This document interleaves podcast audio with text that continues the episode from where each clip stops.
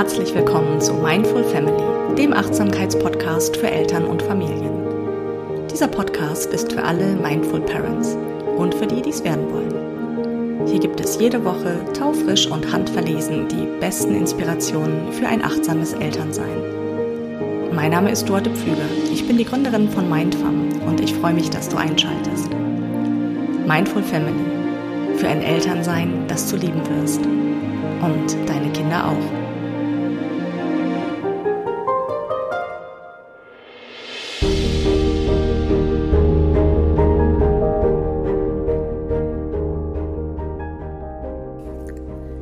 Hallo, ich grüße dich. Wie schön, dass du wieder einschaltest. In dieser Episode geht es um Krisen und um turbulente Zeiten und um die Frage, wie wir als Eltern unsere Kinder möglichst gut durch eine Krise oder durch turbulente Zeiten begleiten können.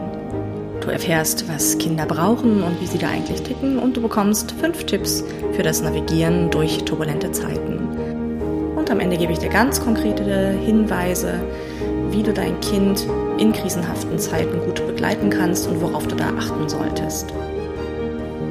Und wenn du diese besondere Zeit nutzen möchtest, um für dich was zu tun und um dein Elternsein auf ein neues, leichteres Level zu bringen und Achtsamkeit in dein Elternsein zu integrieren, dann lade ich dich ganz herzlich ein, mal in der Mindful Family School vorbeizuschauen. Alle Infos findest du in den Show Notes. Und wenn das Programm gut für dich klingt, dann lass uns doch jetzt starten.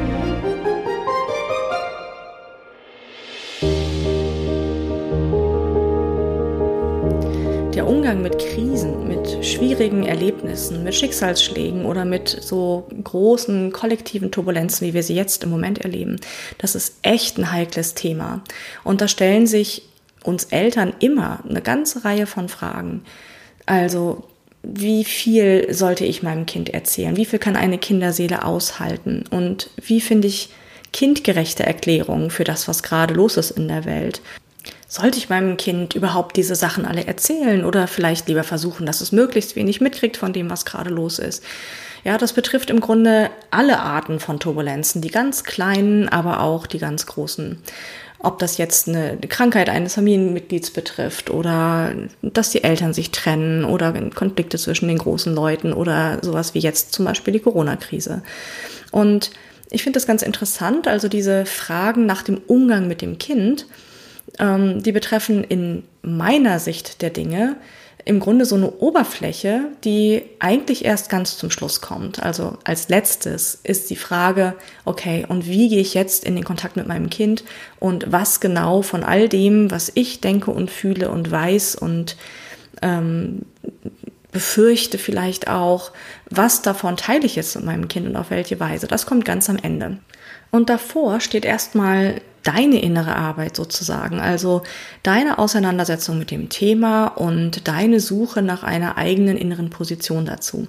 Und da kann man natürlich verschiedene Wahlen treffen und diese Wahlen können ein, je nachdem für welche du dich entscheidest, können sehr, sehr unterschiedliche Auswirkungen auf dein Kind haben. Denn das Erste, was total wichtig zu wissen ist oder im Grunde sich klar zu machen ist, denn ich denke, eigentlich weiß das ja jeder, die Frage, wie dein Kind eine Krise erlebt, als wie bedrohlich dein Kind diese Krise erlebt. Die Frage, ob dein Kind das, was es da erlebt, gut verarbeiten kann oder nicht. Die Frage, welche Intensität diese schwierigen Erfahrungen in der Seele deines Kindes auslösen. Selbst die Frage, ob bestimmte Erfahrungen traumatisch erlebt werden oder nicht, alles das steht in einem ganz, ganz engen Zusammenhang damit, was das Kind in dir wahrnimmt, wie du auf diese Krise reagierst, welche Resonanz es sozusagen in dir spürt. Ne? Denn ich habe da ja an anderer Stelle auch schon oft drüber gesprochen. Dein Kind steht in einer ganz, ganz engen Resonanzbeziehung zu dir. Je kleiner die Kinder sind, desto intensiver ist diese Resonanzbeziehung. Kinder spüren, was in dir ist. Kinder schauen auch auf dich. Ja, also das ganze Lernen funktioniert so. Kinder lernen im Wesentlichen, je kleiner sie sind, umso mehr durch Nachahmung. Die schauen zu dir, die schauen, wie Menschsein geht, wie sich streiten geht, wie sich wieder vertragen geht, wie Krise bewältigen geht. Und die schauen auf dich mit großen Augen und schauen, ob du Dinge als Gefahr einstufst oder nicht. Ja, also wenn du mit einem kleinen Kind, das noch nie in seinem Leben ein bestimmtes Fahrzeug gesehen hat, äh, durch den Wald gehst und es kommt dieses Fahrzeug, dann wird das Kind auf dich schauen und wird abspüren, ob da Gefahr im Verzug ist oder nicht. So ist es mit allen Erfahrungen, die ein Kind das erste Mal macht. Und darum ist das irre wichtig, dass zum Beispiel jetzt in so krisenhaften Zeiten du selber schaust, wie du auf diese Turbulenzen reagierst was es in dir auslöst und ob du da Bewusstheit hinlenken kannst, ob du da auch eine Wahl treffen kannst in, im Interesse deiner eigenen seelischen Balance, aber auch im Interesse der seelischen Balance deines Kindes. Und darum geht es hier in dieser Episode. Kinder spüren jede Krise, jede Verunsicherung, jede Trauer, die spüren alles. Und es verunsichert sie zutiefst, wenn sie alleine das nicht schaffen, das einzuordnen. Ja, das hatte ich an anderer Stelle ja auch schon mal erläutert, dass es für Kinder immer auch wichtig ist, das einzuordnen, ne, wenn sie in dir spüren, dass irgendwas nicht in Ordnung ist. Und jetzt sprechen wir ja in dieser Episode hier ganz dezidiert um, also über den Umgang mit Krisen und Turbulenzen. Und es gehört aus meiner Sicht zu unseren Aufgaben als Eltern, Leuchtturm zu sein für unsere Kinder. Und da möchte ich mich nicht falsch verstanden wissen. Das heißt nicht, dass wir Probleme kleinreden oder verschweigen oder dass wir was vormachen, was überhaupt nicht ist. Aber Leuchtturm sein heißt Orientierung geben und das ist auch damit verbunden, mit einem gewissen Aufwand verbunden, mit einer gewissen inneren Arbeit, möchte ich das mal nennen, überhaupt erstmal leuchtturmfähig zu werden. Das heißt nämlich, Dinge in sich zu klären, eine Position zu finden, eine Haltung zu finden, ähm, auch Dinge wahrzunehmen, die nicht förderlich sind, weder für einen selbst noch für den Umgang mit dem Kind und zu schauen, ob man dann Einfluss drauf nehmen kann. So, und ich möchte gerne mit den fünf Tipps, die du jetzt von mir bekommst, da einige Hinweise geben, was krisenbewältigungsförderliche Maßnahmen sein könnten und nicht krisenbewältigungserschwerende äh, oder behindernde. Ja, darum geht es. Und im Grunde wirklich erst dann, also wenn du deine innere Arbeit in dieser Weise gemacht hast, und das heißt jetzt nicht, dass du dich zehn Stunden am Tag hinsetzen musst und oh, ich mache jetzt wohl mal meine innere Arbeit so, ne? Aber wirklich Dinge in dir auch zu klären, deine Position dazu finden. Erst dann ist die Frage überhaupt relevant und vor allen Dingen auch überhaupt erst zu beantworten, wie gehe ich jetzt in den Austausch mit meinem Kind und wie finde ich das richtige Wording und was kann ich meinem Kind zumuten. Das hat natürlich dann auch ganz viel damit zu tun, ähm, wie alt ein Kind ist, wie es auf bestimmte Dinge vorher schon reagiert hat. Das ist sehr, sehr individuell, was Kinder brauchen, um sich entspannen zu können mit schwierigen Situationen. Okay, aber dann lass uns jetzt zuerst mal auf dich schauen, ja, du als Leuchtturm oder als Leuchtturmanwärterin oder Anwärter sozusagen. Und jetzt starten wir mal mit diesen fünf Tipps. Nummer eins. Ein ganz wesentliches Element, um gut durch Krisen zu navigieren, ist die Fähigkeit anzunehmen, was ist. Also wirklich voll und ganz die Realität wahrzunehmen als das, was sie ist. Möglichst ohne Vorurteile, ohne Bewertungen und vor allen Dingen ohne Widerstand. Im Englischen gibt es das Wort Detachment, also Ablösung oder Abtrennung, sich, so sich von etwas zu lösen, Gegenteil von Attachment, also attached sein, total ähm, verstrickt und verbunden sein mit etwas. Und das ist etwas, was es da braucht, sich von dem, was krisenhaft gerade ist, ob jetzt in deinem direkten Familienumfeld oder eben in der ganzen Gesellschaft oder auf der Welt, ein Stück weit so, eine, so ein Detachment hinzubekommen. In dem Sinne, dass ich wirklich erstmal mich quasi wie außen vorstelle und einfach nur, als würde ich eine, wie eine Filmszene, die ich beschreibe. Okay, was ist denn gerade die Realität? Und was begegnet mir da? Was hat das mit mir zu tun? Also einfach so eine ganz möglichst sachliche und nüchterne Wahrnehmung und Beschreibung, ohne Dinge auszublenden, schön zu reden, sondern einfach wirklich eine realistische Bestandsaufnahme annehmen, was ist. Und damit aber noch nicht genug. Ein Aspekt, der da ganz wichtig ist, ähm, damit so eine so ein Einverstandensein zu finden. Also eine meiner ersten Achtsamkeitslehrerin, die hat immer gesagt, finding an okayness. Also ja, Okayness, also damit okay zu sein und so unaufgeregt irgendwie zu sagen, aha, das ist gerade, so, das ist gerade die Situation. Und der Gedanke, der damit zusammenhängt, ist der, wenn du im Widerstand bist oder in der Verleugnung von schwierigen Situationen, dann verstärkt sich das, was schwierig ist. Das ist ein, das ist wie ein Naturgesetz, ja, da kannst du mal selber drauf achten. Wenn du mit Situationen, die nicht so toll laufen in deinem Leben, die ganze Zeit haderst und innerlich im Widerstand bleibst und eben nicht diesen Schritt hinbekommst von Detachment und von Finding an Okayness und zu sagen, okay, aha, so ist das gerade, dann verstärkt sich das in dir. Das Problem wird immer, immer, immer größer. Ich mache es mal an einem ganz banalen Beispiel, damit das nicht so emotional aufgeladen ist jetzt hier. Ähm, ich hatte mal die Situation bei einem Umzug, dass eine Küche, die in diesem Haus eingebaut werden sollte, mit einer Verspätung von sechs Wochen dann erst geliefert wurde. Und das hat dazu geführt, dass wir in so einer Mischung aus Bootcamp, Feld, Zeltlager, irgendwie Feldküche da gehaust haben. Die erste Woche war das noch ganz lustig, aber ich kann dir sagen, ne, mit Kind und berufstätig und Schule und allem, was da so ist, es war nicht so richtig lustig. So, jetzt hast du ja aber die Wahl, wenn wir das jetzt mal als krisenhaftes Erlebnis mal nehmen wollen, auch wenn das jetzt nicht so dramatisch ist, ähm, bist du jetzt jeden Morgen Widerstand. Also jeden Morgen, den stehst du auf, gehst runter in diese Zeltlagerküche und bist im Widerstand und ärgerst dich darüber und äh, bist nicht bereit, das jetzt einfach voll anzunehmen. Dann wird dein Ärger größer und größer und größer und die Krise stärker und schlimmer und schlimmer.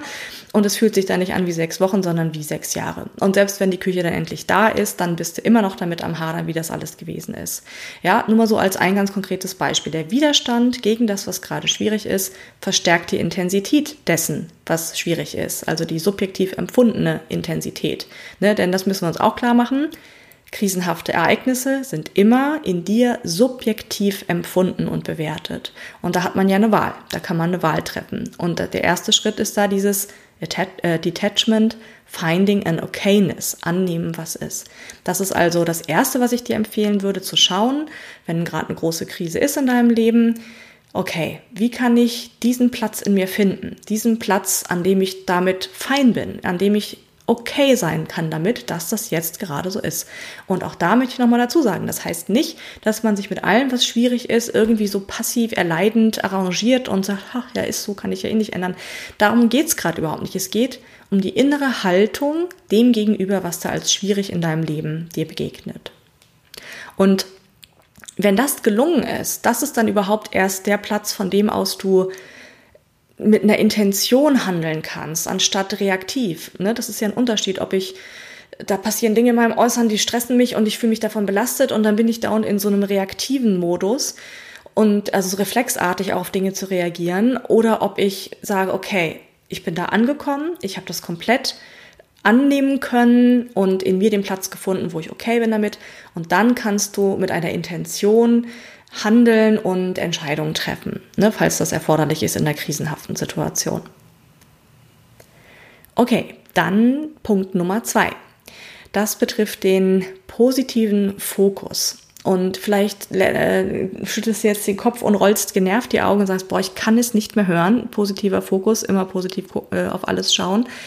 Und trotzdem mute ich dir das zu, dir das jetzt hier nochmal anzuhören. Also die Frage, die total ähm, dazu beitragen kann, so Kontraktionen zu lösen in dir. Ne? Denn wenn wir eine Krise erleben und das als Krise auch klassifizieren, dann passiert ja so eine Bewusstseinskontraktion, ja, wie so ein, ein Muskel, den man einfach zu oft angespannt hat, so, ne? So ist das mit deinem Bewusstsein.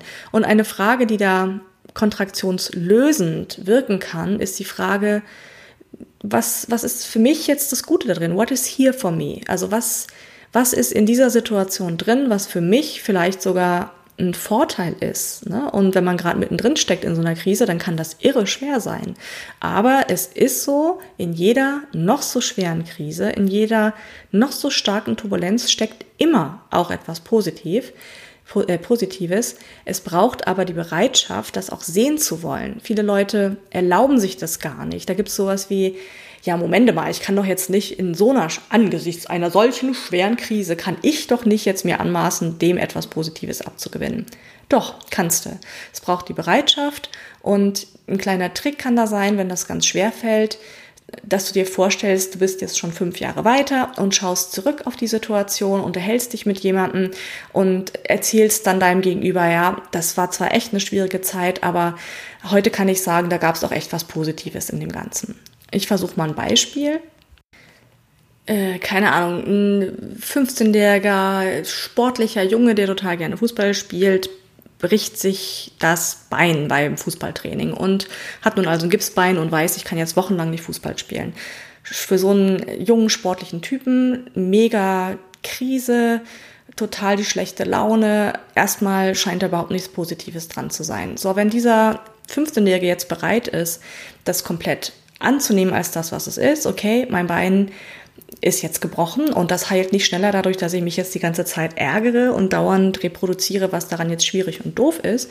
Und da wirklich komplett ankommt, dann kann es sein, dass er der Situation auch was Positives abgewinnen kann und vielleicht dann, keine Ahnung, ein anderes Hobby kultiviert, zum Beispiel anfängt Comics zu zeichnen oder wieder mal viel, viel mehr zu lesen oder was auch immer, ja. Und das klingt jetzt vielleicht banal in deinen Ohren und vielleicht denkst du auch, ja, aber bei richtig schweren Krisen gelingt es nicht.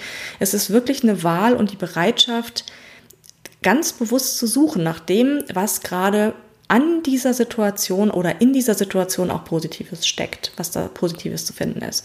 So, und auch da möchte ich dazu sagen, das heißt nicht, dass das alles, was schwierig daran ist, nämlich dass zum Beispiel dieser junge, dieser 15-jährige Sportler keinen Fußball mehr machen kann, dass das weniger äh, blöd ist oder dass das kein Gewicht mehr hat oder so etwas. Und trotzdem ist die Bereitschaft, auf das zu fokussieren, was gut ist in dem Ganzen, ein Beitrag zu einer Veränderung dieser Bewusstseinskontraktionen. Und es geht ja hier jetzt darum zu schauen, okay, wie kann ich meinen eigenen Umgang mit einer Krise erstmal so finden und bearbeiten, dass es in mir ein Stück weit sich entspannen kann. Und dazu gehört als ein wesentlicher Punkt die Bereitschaft, dem, was gerade ist, was Positives abzugewinnen. Das braucht ein bisschen Übung. Viele von uns sind dauernd, dauernd, dauernd mit diesem Negativfokus unterwegs und schauen immer, wo ist das Haar in der Suppe und ne, reproduzieren dann immer das, was schwierig ist.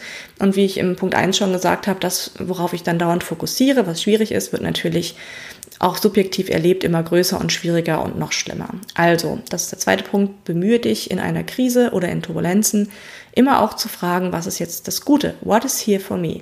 Was ist hier die Chance? Was ist das, was ich ohne diese Krise nicht erfahren hätte, nicht gelernt hätte, nicht erlebt hätte, nicht getan hätte, nicht gedacht hätte? So, und dann kommen wir zu Punkt Nummer drei. Und das ist die Fähigkeit, noch so kleine Dinge, die positiv sind, sehr bewusst genießen zu können. Also im Grunde die Fähigkeit zum Genuss wieder mehr einzuladen. Und zwar auch und gerade angesichts von Krise und Turbulenzen. Und das klingt in deinen Ohren vielleicht furchtbar banal jetzt und du denkst, ja, toll genießen, was soll das denn? Ähm, ich für mich ist es ein, ein Eye-Opener gewesen in einem meiner äh, Achtsamkeits- und Meditationsseminare, ist schon eine ganze Weile her. Da haben wir an einem Vormittag ähm, eine Meditation gemacht und sollten einfach nur unseren Atem, also jeden Atemzug genießen mit der Qualität als ja, weiß ich nicht, als tränke ich etwas einmalig Gutes, als würde ich etwas, also die leckerste Tasse Tee trinken, die ich überhaupt mir vorstellen kann. Oder weiß ich nicht, was für ein Bild das in dir wachrufen kann, das köstlichste Stück Schokolade, was du dir auf der Zunge zergehen lassen kannst. Und jeden einzelnen Atemzug so zu genießen, als sei das das größte Wunder, das köstlichste überhaupt, was ich gerade erleben kann. Und hallo, die Atmung, ja, der Atem, den wir so selbstverständlich nehmen. Und ich weiß noch, das ging dann auch weiter an dem Tag, dieses Thema. Natürlich ging es da um Dankbarkeit, Dankbarkeit zu kultivieren, all diese Dinge. Und es war für mich irre. Das war ein totaler Eye-Opener. Das habe ich wirklich mitgenommen. Und ganz ehrlich, wenn in meinem Leben schwierige Zeiten sind oder ähm, Konflikte, Beziehungskonflikte oder jetzt eben die Situation auch, in der wir jetzt gerade sind, dann erinnere ich mich daran, ganz ehrlich, ich erinnere mich daran zurück und denke, okay, ich habe die, die Wahl oder die Möglichkeit, jede noch so kleine Sache in meinem Leben einfach sowas von intensiv zu genießen. Und tatsächlich, äh, ne, muss jetzt ja nicht mit deinem Atem machen, das ist jetzt ja schon eine sehr besondere Übung, aber so eine Tasse Tee oder die heiße Badewanne oder die Umarmung von deinem Kind mal so ganz, ganz bewusst wahrzunehmen, mein Kind umarmt mich. Das ist so wunderbar, ich genieße das so sehr. Oder was weiß ich, bei, bei mir heute Morgen die Sonne, wie sie hier in mein Arbeitszimmer äh, reingestrahlt hat und wie wunderschön das aussah. Oder ein bestimmter Duft, wenn du dir einen Tee aufbrühst oder ein ganz, ganz leckeres Essen kochst, ja. Also wirklich mit diesem Scanner durch die Welt zu gehen und zu sagen, okay, was kann ich genießen? Und dann wirklich diese Qualität von ganz tiefem Genuss in dir wachzurufen und die zu kultivieren. Und warum? Ganz banal, ja, das macht das Leben schöner, wenn du Dinge genießt, bist zu einem ganz anderen Modus und einer ganz anderen Frequenz, als wenn du dich gerade über Dinge ärgerst oder Angst hast. Das wissen wir ja aus der Emotionsforschung, dass es bestimmte Emotionen gibt, die eine Enge erzeugen, die Stresshormone ausschütten und so weiter.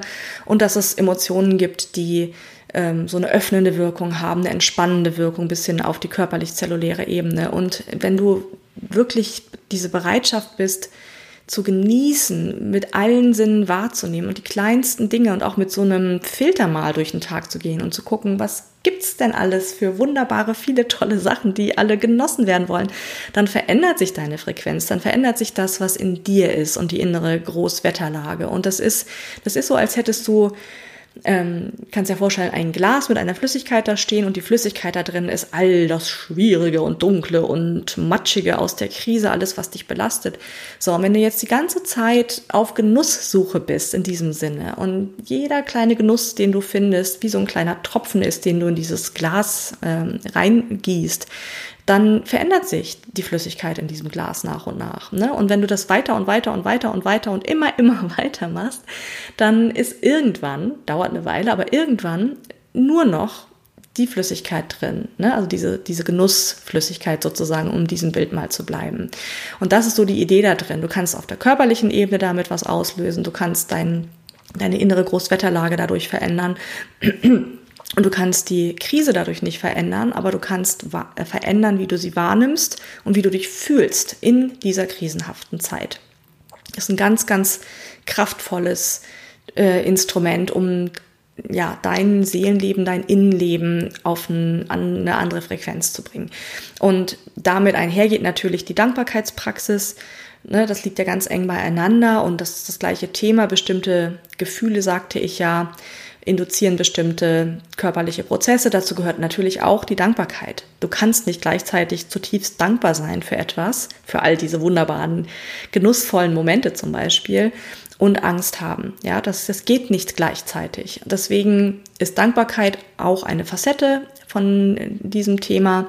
Dankbarkeit zu kultivieren für alles das, was du gerade hast, für alles das, was da ist, alles, ja, für das du eben dankbar sein kannst. Nummer vier, das ist das große Themenfeld der Mehrperspektivität, also der Fähigkeit, die Welt nicht nur durch die eigenen Augen zu sehen, durch die, aus der eigenen Perspektive wahrzunehmen, sondern auch die Fähigkeit bzw. die Bereitschaft, immer mal wieder das zumindest probehalber einfach zu versuchen, die Welt auch durch die Augen anderer Menschen zu sehen. Und das kommt jetzt natürlich stark darauf an, von was für einer Krise wir gerade sprechen, welche Menschen da beteiligt sind. Das kann zum Beispiel sein, dass du einfach dich fragst, okay, wie ist das für jemanden, der in einem anderen Land zum Beispiel gerade lebt? Ja, jetzt gerade während der Corona-Krise zum Beispiel. Ne? Man kann dann schauen, wie ist das in dem Land, in dem ich lebe und wie wäre das jetzt für mich, wenn ich ein Mensch wäre, der in einem anderen Land lebt oder in, auf einem anderen Kontinent vielleicht sogar. Und dann einfach mal zu versuchen, durch die Augen eines anderen Menschen auf diese Situation, in der du gerade bist, zu schauen. Ne? Also das ist so der Punkt. Wie würde jemand, der zum Beispiel in Afrika lebt, auf dich schauen, wenn er auf dich schaut, diese Krise jetzt wahrnehmen. Ne? Also diese, dieser Versuch, durch die Augen eines anderen Menschen zu schauen. Oder keine Ahnung, wenn es eine, eine schwere, konflikthafte Trennung ist von einem Lebensgefährten, von einem Ehemann, was auch immer, auch da immer mal zu schauen, okay, ich habe hier meine eigene Perspektive, das ist gerade schlimm für mich, ich verliere vieles, was mir lieb und teuer ist. Und dann sich auch immer mal zu fragen, okay, wie sieht das durch die Augen des anderen aus? Wie sieht das durch die Augen von meinem Kind aus? Wie sieht das durch die Augen von jemandem aus, der uns schon lange kennt und begleitet? So, ne? Das kann schwer sein und schwierige Gefühle auslösen. Wenn es aber gelingt, dann kann das dazu beitragen, so einen größeren Kontext einfach auszuleuchten und das gesamte krisenhafte Ding, was in dir ja diese Kontraktion deines Bewusstseins ist, ein bisschen aufzuweichen und zu relativieren. Darum geht es auch, wenn man bereit ist, von sich selbst wegzuzentrieren. Ne? Denn man muss schon ganz schön dolle immer mit sich beschäftigt sein, um lange und dauerhaft und intensiv in so einer Krise sitzen zu bleiben und sich selbst zu bedauern oder ähm, keine Ahnung, das als ganz, ganz schrecklich zu erleben und das auch so zu beurteilen. Ne? Sobald du, sobald dir das gelingt, ein Stück von dir selbst wegzuzentrieren, einen größeren Kontext mal einzunehmen, relativieren sich die Dinge einfach auch in deiner Wahrnehmung. Und wenn dir das schwer fällt, wenn du das jetzt vielleicht versuchst mal nach dieser, wenn, nachdem du die Episode gehört hast und feststellst, dass dir das schwer fällt, dann kann das hilfreich sein, mal so zwischen ganz extremen Polen hin und her zu wechseln. Also du kannst dann einmal so ganz intensiv da reingehen, ich bin der Mittelpunkt der Welt, ich, ich bin der Nabel der Welt, es dreht sich alles nur um mich und ich bin am aller, allerwichtigsten. So, und wie erlebe ich aus dieser Perspektive diese Krise? Und dann das andere Extrem, ich bin, keine Ahnung, so wichtig wie ein, ein Sandkorn am Strand in einem Sturm. Ja, also so dieses, ähm, ich bin ein winzig, winzig, winzig kleines Teil von einem riesen, riesengroßen anderen System und ne, bin, das ist das andere Extrem von ich bin mega wichtig, bin das Wichtigste von der Welt und ja, im Grunde, ich bin ganz, ganz klein und eingebunden in große Prozesse, was ganz, ganz Unwichtiges, Unerhebliches. Und wie würde ich die Krise aus dieser Perspektive beurteilen? Ne? Und dann einfach mal so zwei, dreimal hin und her zu schwanken. Einmal sich in das eine Extrem so reindenken und reinfühlen und dann in das andere Extrem. Und dann einfach mal schauen, was sich dann verändert. Das ist ein bisschen wie so ein Faszientraining ne? für so verklebte Bewusstseinsstrukturen, ne? das einfach mal zu stretchen in das eine Extrem und in das andere. Das allein also das beides mal zu fühlen, das kann schon wirklich helfen, Kontraktion da zu lösen und dass die deine Wahrnehmung der Krise oder der Turbulenzen nachhaltig zu verändern. So, und der letzte und fünfte Punkt, jetzt in diesem Bereich, wo es ja darum geht, wie kannst du in dir eine Position finden im Umgang mit der Krise oder der Turbulenz, ähm, das ist einfach mal unter dem Schlagwort Vertrauen, ja, also so in Situationen, wo es hoch hergeht, wo man manchmal denkt, so warum, warum ich, warum passiert mir das jetzt, warum verliere ich diesen Job, warum verlässt mich mein Partner, ne, dann ist man ja ganz schnell in so einer fatalistischen Denkweise und fühlt sich da wie so ein Opfer der, der Umstände. Und die Bereitschaft, da ins, äh, in so eine Qualität von Vertrauen zu gehen und zu sagen, ich vertraue darauf, dass das die bestmögliche Entwicklung für mich ist und dass das Chancen bereithält und dass das alles sich genau in dem Tempo und in, in der Weise entfaltet, wie es für mich gut ist. Ne? Das, und auch da wieder in Klammern, das heißt nicht, dass du alles passiv erdulden und erleiden sollst und die Hände in den Schoß legst und sagst, ja, es wird, ist sowieso alles Gott gegeben und Schicksal, ich kann ja eh nichts ändern. Das ist überhaupt nicht gemeint damit. Es geht hier wirklich immer um diese inneren Haltungen. Und es kann einfach eine totale ähm, Beruhigung innerer Turbulenzen mit sich bringen, wenn du das hin und wieder mal aufsuchst. Also diesen, diesen Platz in dir, wo du ins Vertrauen gehst und sagst, ich bin bereit, das anzunehmen, hat man ja am Anfang, und ich vertraue darauf, dass es gut ist. Ich vertraue darauf, dass daraus sich nächste Schritte ergeben und vielleicht sich neue Türen auftun, die mich in andere Räume führen, die jetzt gerade wichtig sind. Ne, das ist also der letzte Punkt. Vertrauen und Zuversicht würde ich vielleicht auch noch da in dem Zusammenhang nennen. Also so eine grundsätzlich positive Sicht auf das, wie die Dinge sich entwickeln dürfen in deinem Leben. So, und das haben wir ja ganz viele Punkte besprochen oder ich habe dir ganz viele Anregungen gegeben, welche Qualitäten du in dir selber wachrufen darfst oder mit welchen Themen du mal in Austausch gehen kannst, wenn du Lust hast, um deinen Umgang, deine Reaktion auf die Krise, auf die Turbulenz zu erforschen. Und wenn du einen Teil davon einfach mal ausprobierst und einen Teil davon auch mal anwenden kannst, dann kann das sein, dass sich dein Verhältnis zu dieser Krise, zu der Turbulenz sehr verändert. Und dann ist der Punkt gekommen, das, was ich ganz am Anfang gesagt habe, dann kannst du dich fragen, okay, ich habe jetzt diesen äh, Platz gefunden, an dem ich okay sein kann damit, ich habe das relativieren können, ich hab, bin ein Stück ins Vertrauen gegangen, all das, was ich jetzt alles so gesagt habe. Und jetzt kann ich mich fragen, okay, wie gehe ich jetzt in den Umgang ganz konkret mit meinem Kind, was diese krisenhafte Situation angeht. Und da möchte ich einfach nur noch ein paar Schlagworte nennen oder ein paar ähm, ja, so ein paar Tipps und Hinweise geben, worauf du da achten kannst. Denn das ist natürlich jetzt hier in so einer Podcast-Episode nicht möglich, für jeden einzelnen Fall da äh, Vorschläge zu machen, weil es sehr, sehr individuell ist.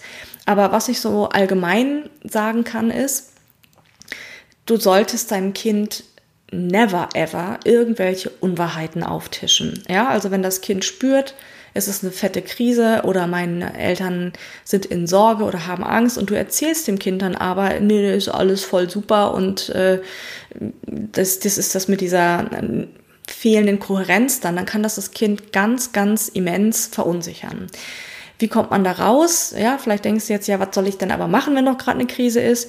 Was für Kinder, was Kinder gut nehmen können, jetzt, ne, so kleine, kleine Kinder.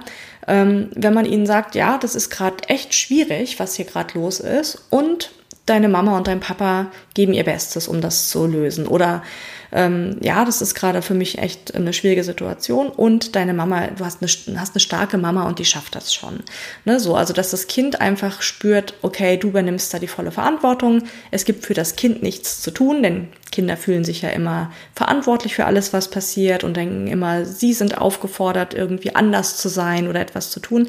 Damit entlastest du total dein Kind, wenn du deinem Kind signalisierst in einer Krise, dass du den Plan hast. Das ist das mit dem Leuchtturm sein. Ne? Also, dass wir als Eltern Leuchtturm für unsere Kinder sind.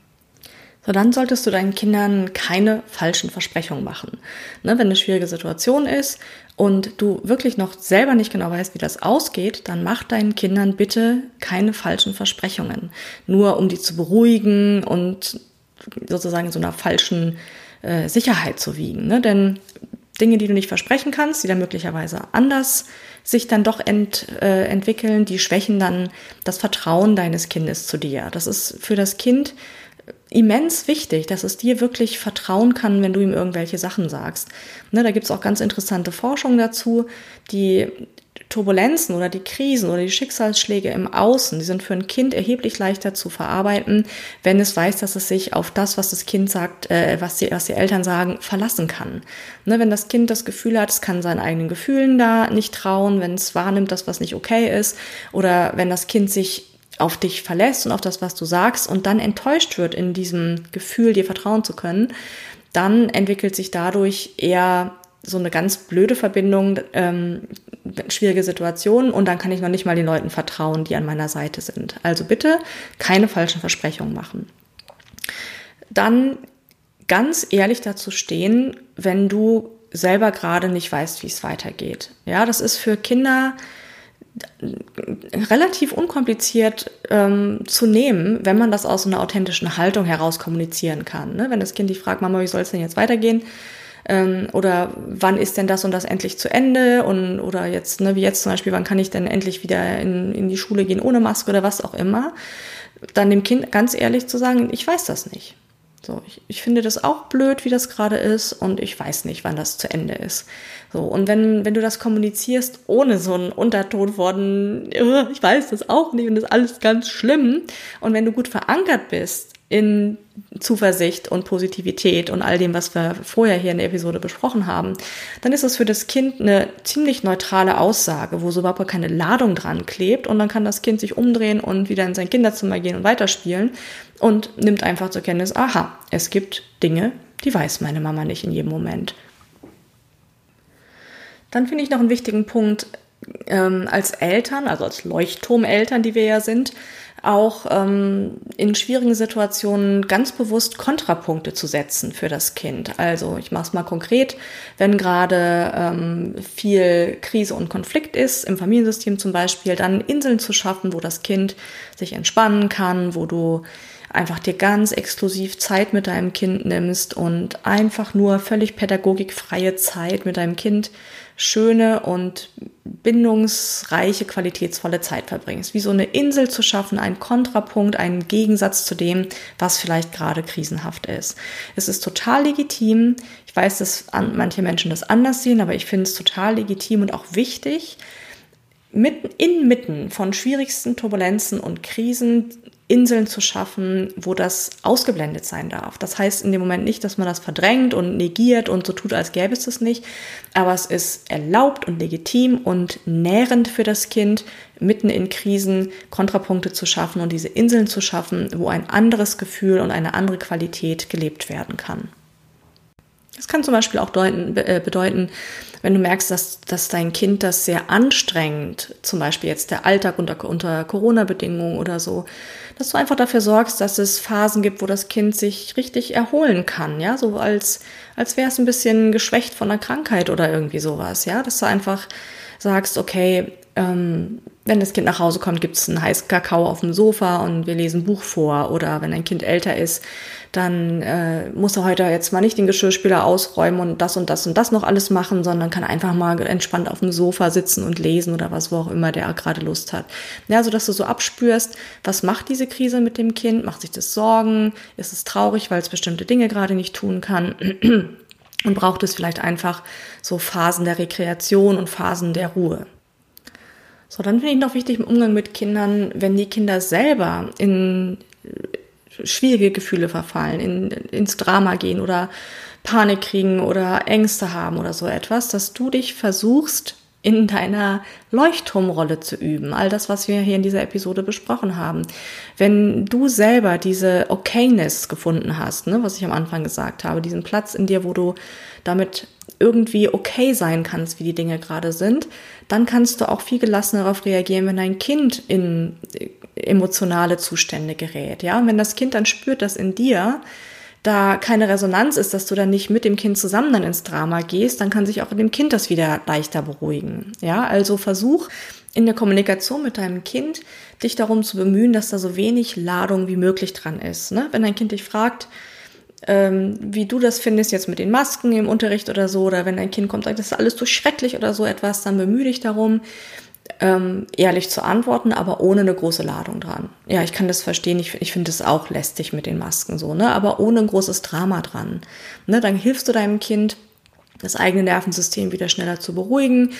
Das Kind schaut ja auf dich, hatte ich eingangs gesagt, und beobachtet, ob du selber da auch in große emotionale Zustände verfällst. Und wenn das nicht der Fall ist, dann signalisierst du dem Kind, ja, das, ich finde das auch blöd. Und wir können uns jetzt aber trotzdem ein Stück weit damit entspannen und müssen dann nicht in ein großes Drama gehen. Und wieder dazu gesagt, das heißt nicht, dass ich das bagatellisiere oder dass man alles, was schwierig ist, einfach runterspielt. Es geht ja um einen Umgang, darum geht es in der Episode, wie du deine Kinder adäquat durch diese Krise begleiten kannst. Und du hilfst deinem Kind nicht, wenn du mit dem Kind zusammen in Panik verfällst, ins Drama gehst und die emotionalen Zustände sich da hochschaukeln. Also bemühe dich da um eine Kommunikation, die möglichst ohne große Ladung ist. Und bleib dabei aber ehrlich in deinen Aussagen, wenn dein Kind von dir die Meinung hören möchte. So, dann finde ich noch wichtig, ähm, dass du dir wirklich Rechenschaft darüber ablegst, wie tief du da einsteigst in die inhaltlichen, thematischen Gespräche mit deinem Kind. Also wie viel dein Kind tatsächlich von den was weiß ich jetzt, wenn es um Corona geht, Studien oder Wissenschaft, Politik, was weiß ich, die ganzen schrecklichen Bilder, die, die in den Nachrichten gezeigt werden, wie viel du deinem Kind da zumuten willst. Und ich würde von meinem Standpunkt aus immer sagen, so wenig wie möglich. Je kleiner die Kinder sind, desto machtvoller sind Bilder. Jedes Bild, was in uns hineingeht, auch bei uns Erwachsenen übrigens, bleibt für immer, immer, immer, immer drin. Das geht nie wieder weg. Das ist wie eine Festplatte, auf der das einfach unlöschbar gespeichert ist. Und das solltest du sehr genau überlegen, welche Bilder du deinen Kindern zumutest, ne? je nachdem, wie alt die eben auch sind. Auch bei älteren Kindern, ne? einfach ein bisschen sensibel zu schauen, wie extensiv sollen die sich denn beschäftigen mit den ganzen krisenhaften Sachen. Ne? Und immer wieder schauen, ob man Angebote machen kann, die Energie und die Aufmerksamkeit einfach woanders hinzulenken. Und als letzten Punkt würde ich gerne noch sagen, dass es für Kinder immer gut ist, wenn du kindgerechte Bilder findest. Ne? Also wenn über bestimmte Themen gesprochen wird, jetzt ja, bleiben wir ruhig mal bei dem Thema Corona-Krise und dein Kind dich konfrontiert mit bestimmten Fragen, zum Beispiel jetzt, warum müssen wir denn Abstände halten oder so etwas. Also versuch, ähm, Bilder zu finden, die kindgerecht sind und die nicht zu abstrakt sind. Damit können Kinder überhaupt nichts anfangen. Also ich fand zum Beispiel total süß, eine Mutter, die hat das ganz gut hingekriegt. Das Kind wollte nämlich wissen, ja, warum müssen wir denn jetzt Abstände halten und so weiter. Und da hat die Mutter zu dem Kind gesagt, weißt du noch, als wir an diesem Wasserspielplatz waren, da war, da war, gab es so ein ähm, ja, wie so ein Fluss, wo dann so Steinquader drin lagen man musste von Steinquader zu Steinquader springen, um diesen Fluss zu überqueren. Ne, und da hat die Mutter dieses Bild bemüht und hat gesagt, weißt du, wenn die Steine ganz weit auseinander liegen würden, dann könnte man ja nicht darüber hüpfen von dem einen Stein zum anderen. Und dieses Coronavirus ist so, ja, wie jemand, der da von Stein zu Stein hüpfen will. Und wenn die Steine weit auseinander liegen, dann kann man da eben nicht drüber hüpfen. So, und es klingt jetzt vielleicht, klingt ein bisschen komisch, gerade wie ich das hier erzähle, merke ich, aber für das Kind war das ein total anschlussfähiges Bild. Das Kind wusste sofort, äh, hat sich sofort erinnert an diesen Wasserspielplatz dann diese Analogie, aha, dieses Virus springt also da von Stein zu Stein und ne, wir Menschen sind diese Steine da und wenn wir ganz weit auseinander sind, dann kann das Virus eben da nicht springen oder so. Ne? Also es war für dieses Kind, so komisch das hier jetzt klingt, wenn man es so aus dem Kontext gerissen erzählt, ein total anschlussfähiges Bild. Damit konnte das Kind kooperieren und konnte das verstehen. Und das ist was anderes, als wenn man mit so abstrakten Sachen kommt wie Viren und Krankheitserregern oder so etwas. Oder ganz gruselig habe ich im Radio mal gehört, dass eine ein Arzt gesagt hat, dass er, äh, also Eltern hat so mit Angst und ähm, ja, also, also mit Angst operieren und dem Kind sagen, ja, wir müssen Abstand halten, weil du hast an deinen Fingern kleine Käfer, die können Oma und Opa umbringen oder so. Das ist natürlich, das ist auch ein Bild, aber das ist ein gruseliges Bild, was das Kind in Angst versetzt und vor allen Dingen in diesem Fall in dem Kind auch diese Angst erzeugt, ich bin schuld, wenn Oma und Opa was passiert. Ne? Und das ist in diesem anderen Bild von der Mutter mit den Steinen ganz neutral. Ja, da weiß das Kind, aha, okay, da gibt es dieses Virus, das springt von Stein zu Stein. Wenn wir weit genug auseinander sind, dann kann es nicht mehr von Stein zu Stein springen. Super, ja, so.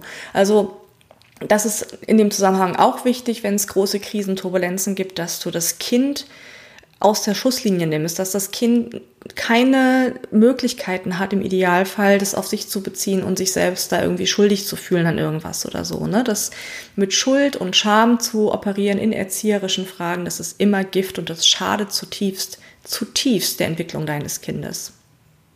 Ja, und vielleicht noch ein anderes Beispiel für kindgerechte Bilder oder kindgerechte Erklärungen. Ne, wenn die Kinder sich da jetzt Sorgen machen, weil sie da irgendwo aufgeschnappt haben, dass alle furchtbar krank werden und äh, was das denn heißt, flatten the curve, was weiß ich was.